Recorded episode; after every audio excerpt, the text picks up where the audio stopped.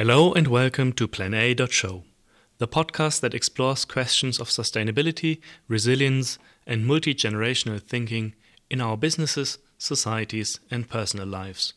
Following up on our last episode, in which we started exploring the impact of the war in Ukraine on Europe's fossil fuel supplies, we are today looking at other aspects of the economies of the region. For a more general comment about the situation in Ukraine and its human impact, as well as an introduction on the subject of Europe's fossil fuel dependency or not on Russian exports, please listen back to our episode 3, The War in Ukraine and Getting Back to a Plan A, which you can find on plana.show/3. In today's episode, both Ukraine and Russia are large exporters of raw materials as well as agricultural goods. Those, in turn, frequently get processed abroad and then further feed into many different industries, from chemical to foodstuffs. How might those industries be impacted, and will there be any ripple effects? Why is the region called the breadbasket of the world? Why do our computers need neon gas? And if we can't prevent disasters, how can we deal with them? All of this and more coming up. To pick up on this theme of interconnectedness, I wanted to talk a little bit about how the impact of the current war in Ukraine goes beyond just a potential shortage of supply in fossil fuels. In fact, there are three potential impacts that I would like to touch on. These are firstly the impact on other commodities and raw materials that come from the region and are exported globally. The impact on supply chains, which are already under high stress due to the COVID pandemic, and then finally, the potential impact on services exported out of the region, as well as service providers handling these global commodities. Obviously, these are all intricate geo-economic and political subjects about which you could write whole books. So, in this case, we just wanted to provide you with a bit of an introductory picture to give an indication about how far reaching the impacts of this war are likely to be. So, thinking about commodities and raw materials beyond fossil fuels coming out of the region, there are a number of commodities produced in Ukraine as well as Russia that flow into and are of higher importance to global supply chains than their overall value might suggest. Between them, Ukraine and Russia account for a relatively tiny part of the world's economy, just about one pound in every 50 pounds, but as mentioned, this one pound covers a lot of raw materials. So, for example, aside from fossil fuels, Ukraine exports mainly steel as well as grains, like barley, corn, and wheat, chemicals, machinery, and transport equipment. While Russia's main export beyond fossil fuels are metals, machinery and equipment, chemical products, and foodstuffs, as well as agricultural products. While that doesn't necessarily sound like it would have a major impact on a global scale, considering Russia and Ukraine only make up a small percentage of this global economy, the fact that they are huge producers of raw materials that many industries and countries rely on may have some significant longer term impacts on businesses and countries around the world. In this vein, the OECD has recently issued a statement covering exports, which outlines that the countries which share a border with Ukraine or Russia are expected to feel the impact of this war the most, or at least initially. While Ukraine's and Russia's largest export partners are mostly European countries, the exported raw materials are often only processed in these countries and then exported again. So, just to give you a couple examples of that. Ukraine and Russia together produce around one third of the world's wheat exports, earning the region the name the breadbasket of the world. A sizable amount of this grain is exported to Turkey, where it is processed into flour, which is then exported again. And, for example, in 2020, Turkey exported 20% of all exported wheat flour globally. So, the disruption of this grain production and export is particularly concerning, not only for the processing businesses in Turkey that rely on it for their flour exports, but much more so for the countries relying on this grain and flour for their food security. And because this is very much a global market, with this flour going all across the world, feeding people in Europe as well as Asia, the fallout from this could lead to food shortages in countries that are least equipped to mitigate them. As a result of the production and supply chain disruption, pressure on the supply of these kinds of raw materials or commodities is likely to increase, driving up prices, which in turn will impact poorer countries and people to a much greater extent than developed nations. So, while many people in developed nations like ours will be able to handle the inflationary increases, it still has the potential to leave many people behind, and especially those people in poorer nations. For example, Yemen, which has and is still experiencing an ongoing conflict and war that has displaced millions, is heavily reliant on food imports, and nearly half of their grain and bread imports originate from Ukraine and Russia. So you can see that a loss of these imports could further escalate the humanitarian disaster that is already taking place there. Similar to this example with grain, most other industries are connected at a global level through dense supply chains. And should one of the inputs to this long chain fail, then this can have impacts across a number of industries globally. And the fact that the region provides significant amounts of a variety of raw and part processed materials products like platinum, nickel, palladium, aluminium, sunflower oil, and steel, for example, which are all vital manufacturing ingredients for a broad range of products, means that the immediate and longer term impacts could hit a number of different industries. So while semiconductor and other electronics manufacturers worry about global stocks of precious metals and stocks of neon and xenon gases, makers of things like potato crisps and cosmetics may face shortages of sunflower oil, again much of which is produced in Ukraine and Russia. But especially the impact on rare earth materials that are used across semiconductor and electronics manufacturing are concerning given that there is already an ongoing global shortage in semiconductors, which is a product that is used universally. And within this sector, to top it off, around 70% of the semiconductor industry is currently located in Taiwan, which further increases the potential for disruption depending on how China's stance to the war and its sanctions evolve. And just to give a final example of how interconnected we are and how dependent we are on these products coming out of the region. I just wanted to briefly touch on the industrial dependency on gas. For example, the chemicals manufacturer Evonik in Germany is highly dependent on Russian gas as part of its chemical reaction and manufacturing processes. They use gas in the production of fertilizer, industrial and household cleaning products, paints and varnishes, as well as glues and much, much more. The main issue with this dependency is that it is absolute, as an Evonik spokesperson recently clarified in an article in the Süddeutsche Zeitung, literally saying there currently is no substitute for gas in the production process. Considering the broad application the chemical industry has, and considering the fact that in Germany it uses around 15% of the total annual natural gas supply, you can get a sense of the potential size of the impact and the long term fallout across industries from all of this. Also, industrial production such as that in chemical parks, is often highly connected, meaning that you've got a mini supply chain. And in chemical parks, that might literally be the case, with pipe networks supplying various production facilities. This makes it much more difficult to just take one production offline because of a supply chain shortage, as this production will also feed into the production of other companies' facilities. So, in Germany, a gas shortage and the lack of alternatives in industrial processes could therefore have an impact on the country's major industries. Here we're talking about automotive, electronics, mechanical engineering, and so on. As for all of these, a number of parts require gas as part of their production processes. While there are currently a number of scenarios floating around in the press in terms of the German and European gas supplies, and this is changing rapidly, and we're kind of hearing different things um, as time goes on, but the more pessimistic one suggests that without gas from Russia, supply could run out within you know, a period of months.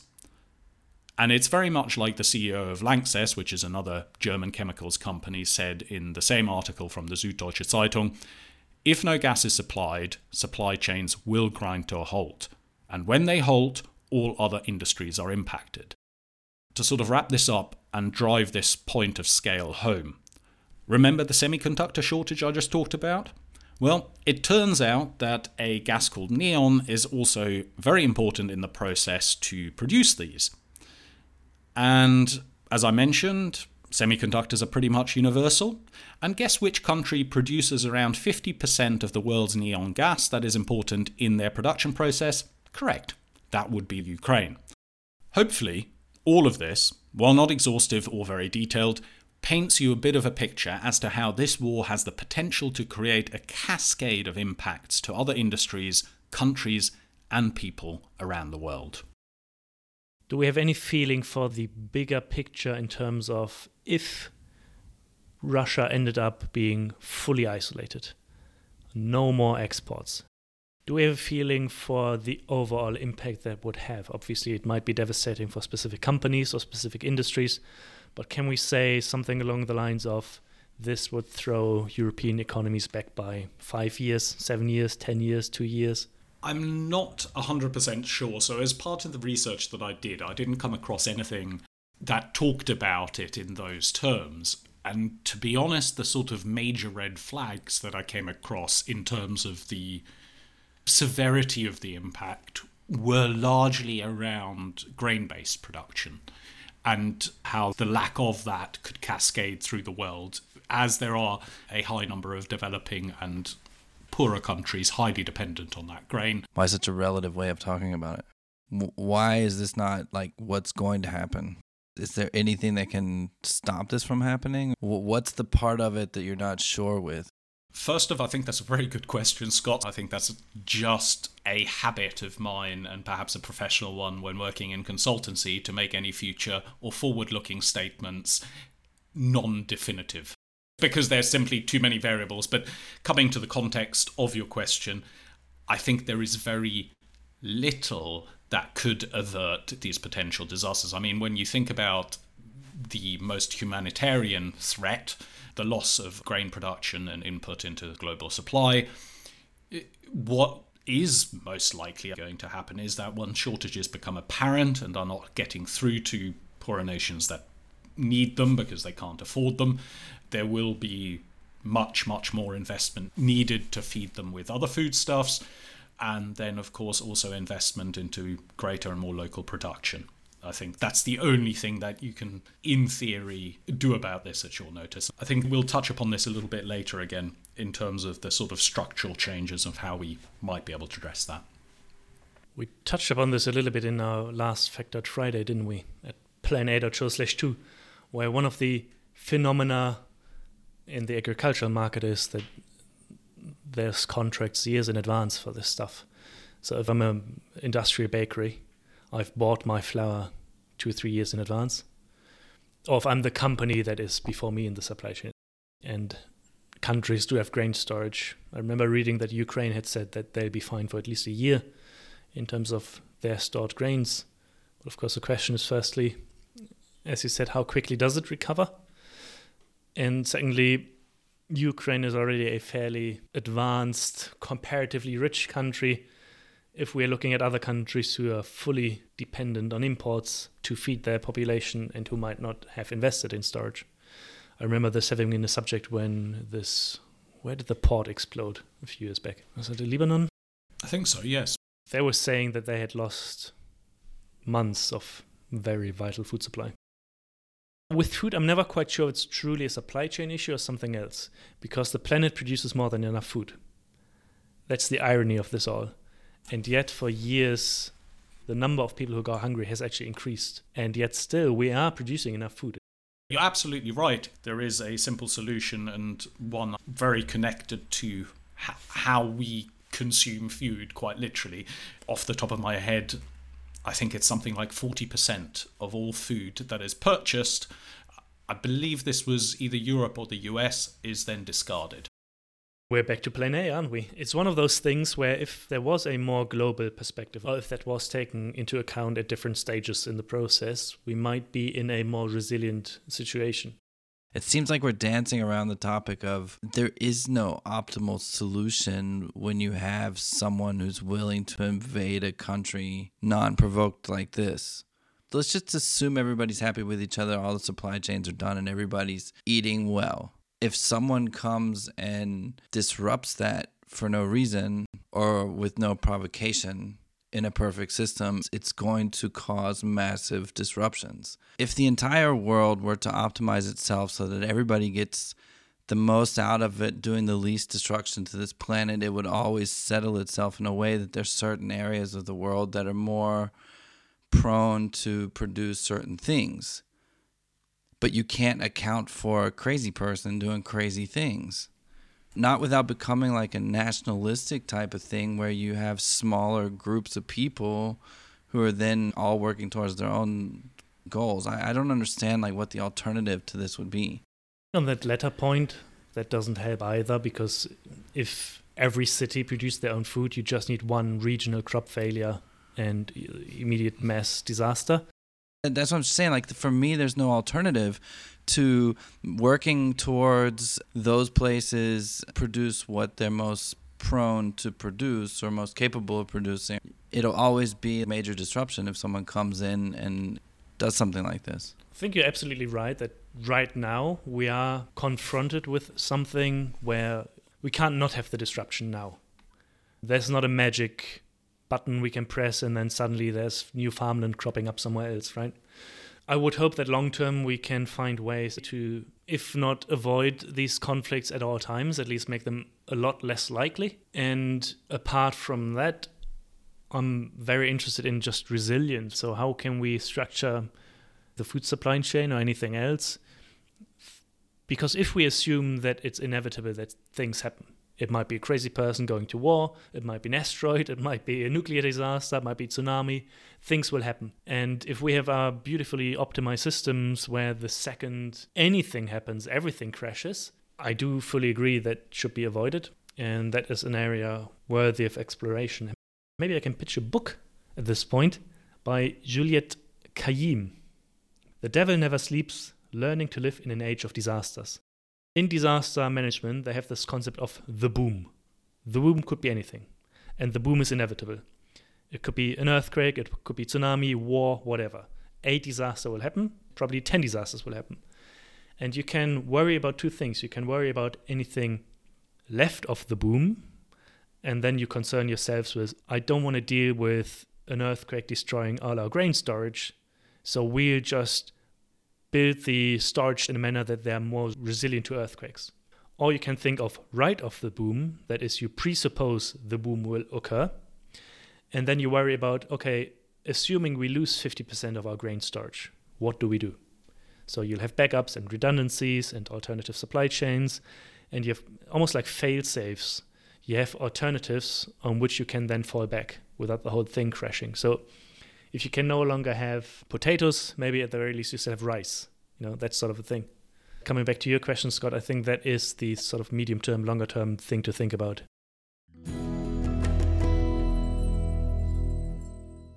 Unfortunately, the bad news doesn't stop with physical exports, and I wanted to briefly touch specifically on the impacts on supply chain networks. These are, of course, still highly stressed and reeling from the impacts of the global COVID pandemic.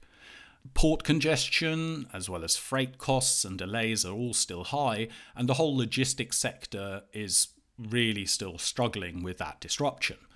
So, in addition to the potential product and raw material shortages, when these materials and supplies that exist cannot get to where and when they are needed, whether that's due to delay or the scarcity, other companies' operations are at risks. And as you can imagine, supply chains going into and out of Ukraine are severely disrupted at the moment, while Russia's are facing a broad barrage of sanctions, pretty much putting the entire region in terms of supply chains at standstill. But there are impacts beyond the supply chains that connect Ukraine and Russia to the rest of the world, as the war is also impacting those supply chains that run past or through the conflict zone. It has changed routing for air freight carriers on routes that now have to avoid Russian and Ukrainian airspace. And as a result of air cargo planes having to divert, they take longer and spend more on fuel, and therefore potentially opt for smaller and lighter loads. The New York Times recently quoted an analysis by Flexport which showed that flights between New Delhi and London, for example, are now an average of 8% longer than prior to the war. While this may seem like a small impact, these kinds of longer trip times have the potential to create cascading delays and backlogs for industries that depend on air freight across sizable segments of the air cargo sector. These air cargo reliant industries, again, are also quite varied. They include the aforementioned electronics and semiconductor manufacturing industries, but also industries such as fast fashion. Now, moving from air to land transportation and thinking about rail, there are many companies that have been building components and finished goods in China and using the Russian railway to move these items to Eastern and Western Europe. And of course, it's possible to ship some of these items by air. Now, rail routes through those countries aren't possible anymore. But that, of course, is significantly more expensive, especially now that airlines need to bypass Russia. So, overall, this war, on the back of a global health crisis and during an ongoing climate emergency, is adding increasing stress and strain onto a geo-economic and political system, further pushing against and beyond its limits. With many commentators now asking fundamental questions about how our economies operate and forecasting this to largely slow and bring an end to the just in time supply chain model that many major companies have built their operations on, we can kind of already get a feeling of the types of impacts we might be seeing going forward. The Harvard Business Review recently published an article on how the war in Ukraine is further disrupting global supply chains, with the emphasis being on further. While the authors David Simchi Levi and Pierre Haren stated that headwinds to the global supply chain model started gathering pace during the financial crisis in 2008, so quite a while back, the disruption has only started increasing in the last four years, during which the China US trade war and then the supply chain disruptions caused by the pandemic and the climate related events have all made their impact. And in turn, businesses have started reacting to all of this. There's a 2020 survey of around 3,000 US firms that is also cited in this Harvard Review article, that found that companies across a variety of industries had, were in the process of, or were planning to onshore some or all of their supply chains from their current offshore locations, which is a massive indictment of the state of global trade. But in terms, perhaps, and this is on a slight side note, of the current climate emergency, which will require drastic change, it may be a potential opportunity to readjust operations in a way to make them more resilient and sustainable. So, overall, due to this conflict, war, we can expect to continue seeing a swing away from global towards localization.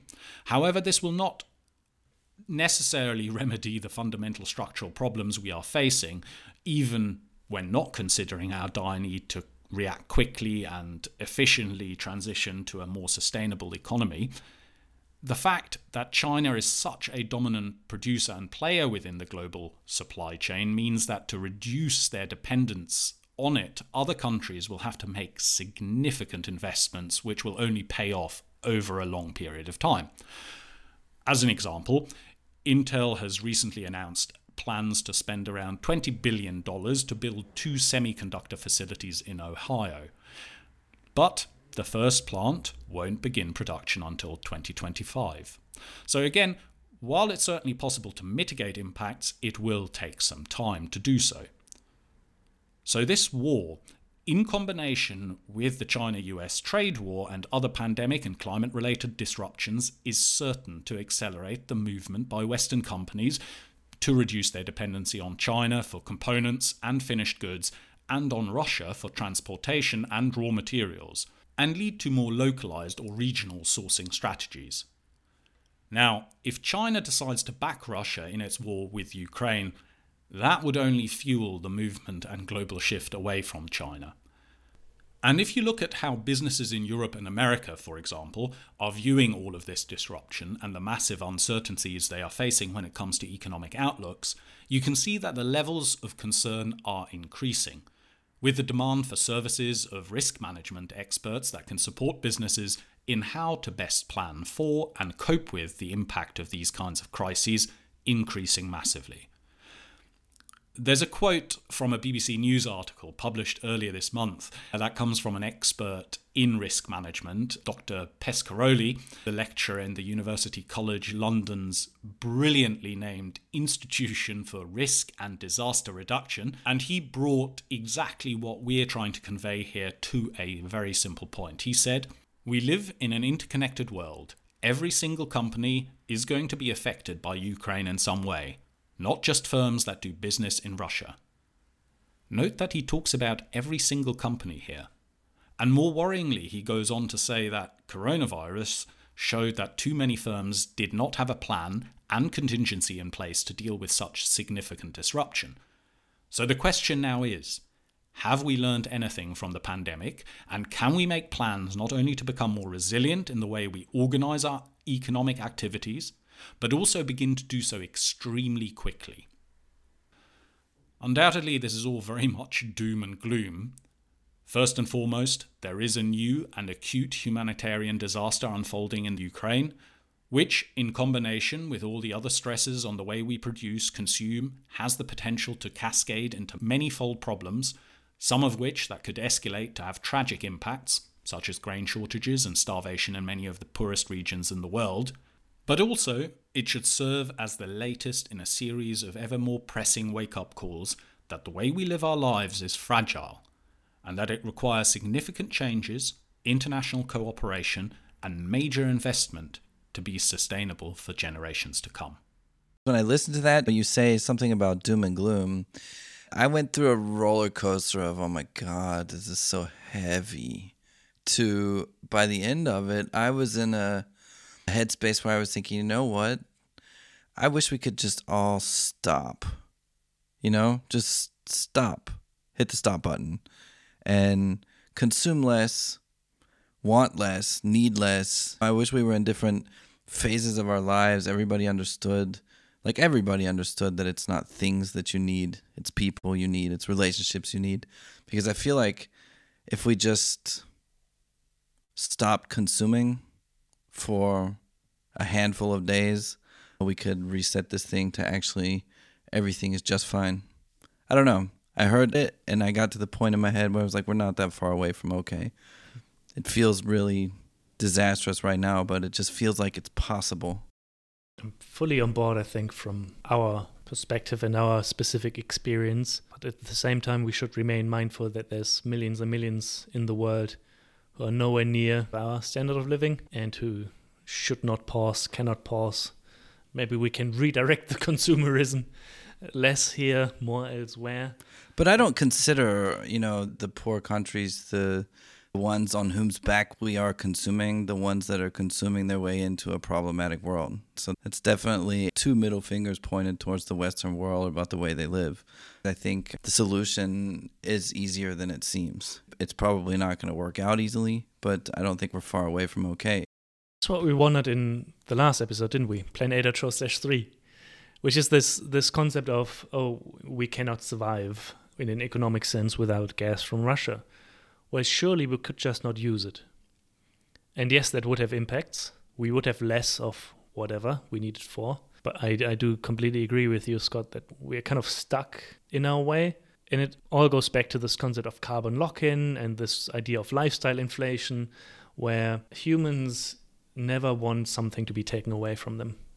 It doesn't actually matter whether what is about to be taken away makes them happy, is in any way, shape, or form useful. It's just loss is very undesirable and we can't cope with it and we don't stop and reflect and contemplate is it actually worth all the negative impacts fast fashion is a perfect example. Eric you brought it up. I think one could argue that not only does it not make you happy it actually makes you unhappy.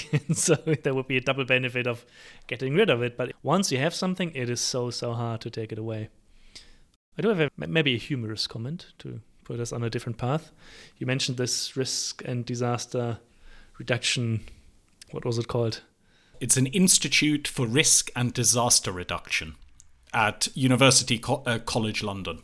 That reminded me, I was in Kobe, Japan, and they have a museum, but they call it the Disaster Reduction and Human Renovation Institution, which is all about how to deal with disasters, which I think is perfectly. I don't even think it's a mistranslation, it's just perfectly named. This book, The Devil Never Sleeps, I do highly recommend it. There's an anecdote in there where in the US by now, in any natural disaster, the majority of the fatalities is not due to the disaster itself, but due to carbon monoxide poisoning after the disaster. Because once electricity is out, power generators, they just have them running indoors. And you would just need maybe a few leaflets to tell people not to do that, right? It would be a lot cheaper than building earthquake proof houses and these things. I guess it's both resilience. Building the earthquake proof house is resilient, and then also assuming there will be an earthquake is resilient. Exactly. The point is the little piggy that builds himself a wooden house, a straw house, and a brick house to cover for all potential eventualities because, you know, the straw house is probably going to be better in an earthquake, while the brick house is definitely going to be better against the wolf. I have the perfect story on that front. In my childhood, there was a book I liked, and I can't recall the title. I was very young. It's an illustrated book, and winter is coming, and all the little animals in the forest are preparing for winter. They all live in, I don't know, they have a flat sharing situation going on in their little burrow.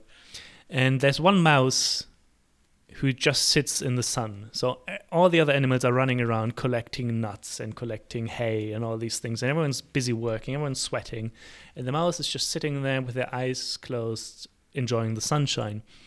And the other animals, they get upset and they say, Help us, help us, I am, I am, the mouse insists. And this goes on for a few pages, for a few weeks cut to winter is there, everyone's in the burrow, the hatches have been closed, and they have all the provisions. They have all the nuts they want and all the water and everything. But they're horribly depressed. It's dark, they're stuck there for months and months and months.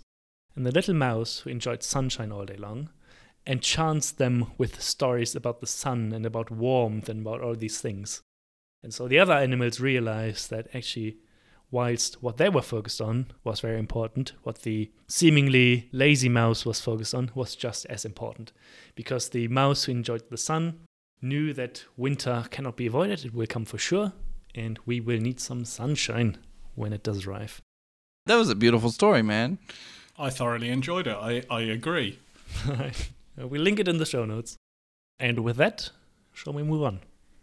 I think so. Let's do that. So, having painted this hopefully rather vivid and somewhat depressing and perhaps shocking picture of the potential impacts of the war in Ukraine on physical exports and their global supply chains, I wanted to briefly touch upon the export of services, as here the picture differs significantly. It's not something I wanted to spend a lot of time on, but just to acknowledge the differences and the implications the war might have on service provision. At the moment, there are perhaps three key aspects to touch on. One being the disruption of the services market in Ukraine and Russia, as service providers in these countries are either unable to continue operating or, in the case of Russian companies, may have their clients rescind their business. Second, there is the likely skills drain that will most certainly impact both countries going forward. However, it's probably going to have a much greater and longer term impact in Russia. And this is predominantly more likely across white collar jobs within service industries, as the people with skills and the means to do so are much more likely to be able to leave the country and build up an existence elsewhere. And should the war not conclude soon, which, let's be honest, currently unfortunately seems very unlikely, the question is how many of the people who have left and managed to find work elsewhere will return. Finally, there is Russia's exclusion or restriction in being able to use global financial networks.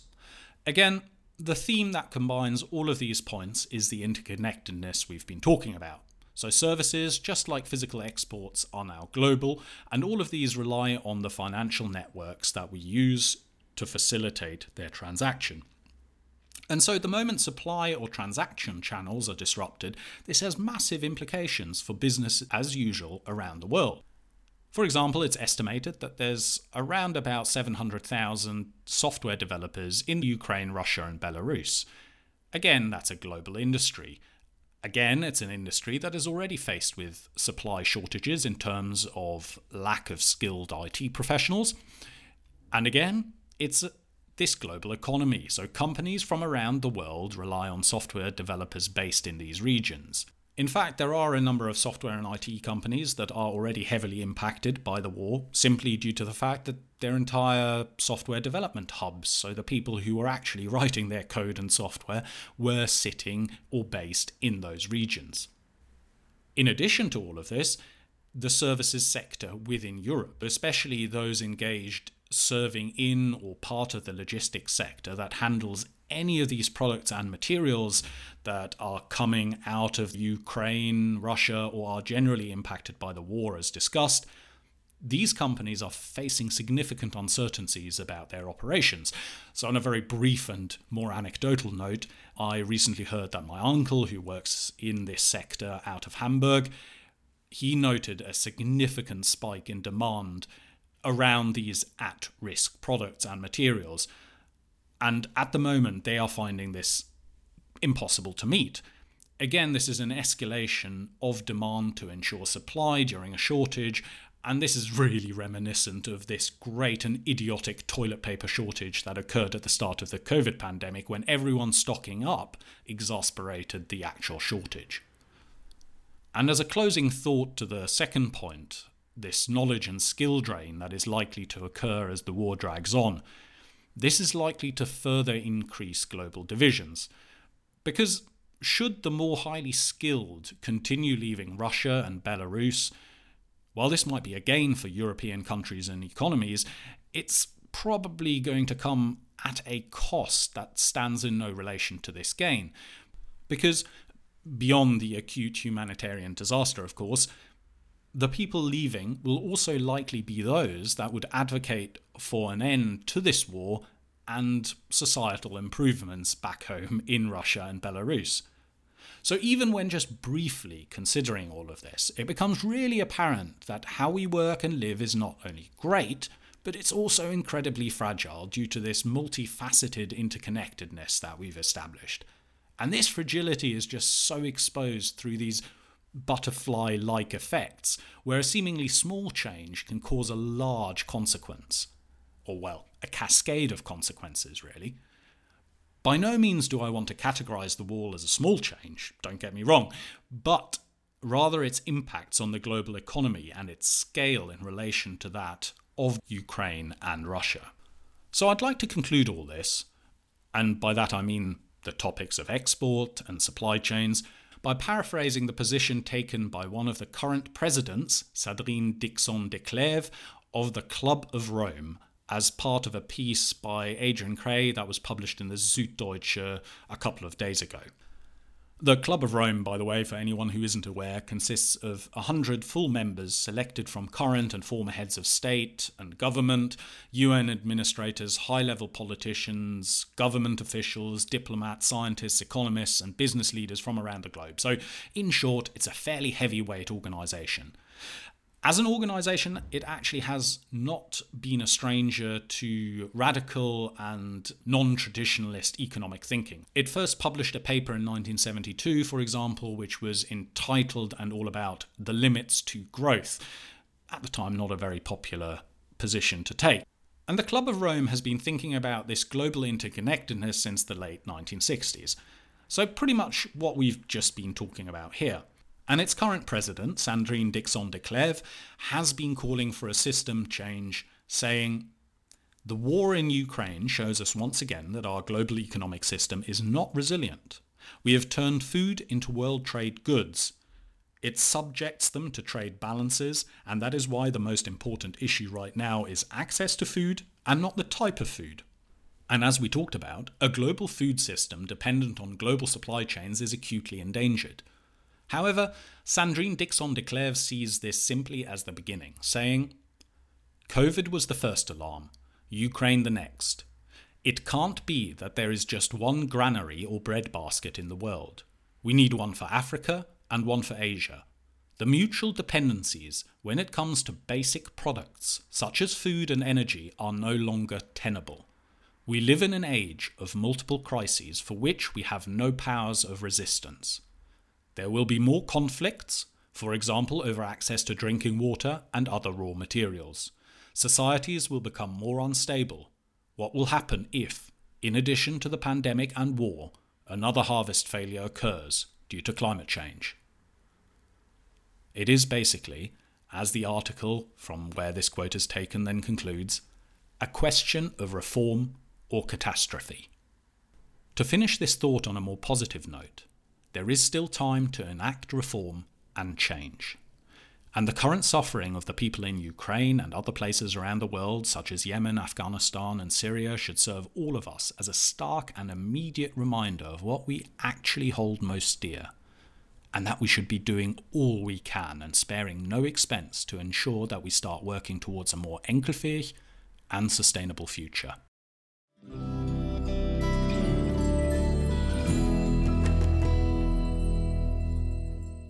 This was plan-a.show slash 4. Go there to download or share this episode or to read its transcript. To donate to the Pines Forest School, which we mentioned in the last episode, go to www.pinesforestschool.pl slash donate. To donate to the UN Refugee Agency, go to donate.unhcr.org. That's the letters unhcr.org. If you have any comments or questions, please email us at feedback at plan-a.show. If you work in any of the areas discussed on this podcast, we would love to record an episode with you. Please get in touch. Plan A Show was created by Eirik Barr, Niels Ganser, and Scott Denton. This episode was edited by Eirik and Niels. This episode's music is by Nikolai Skvartsov. Thank you for listening.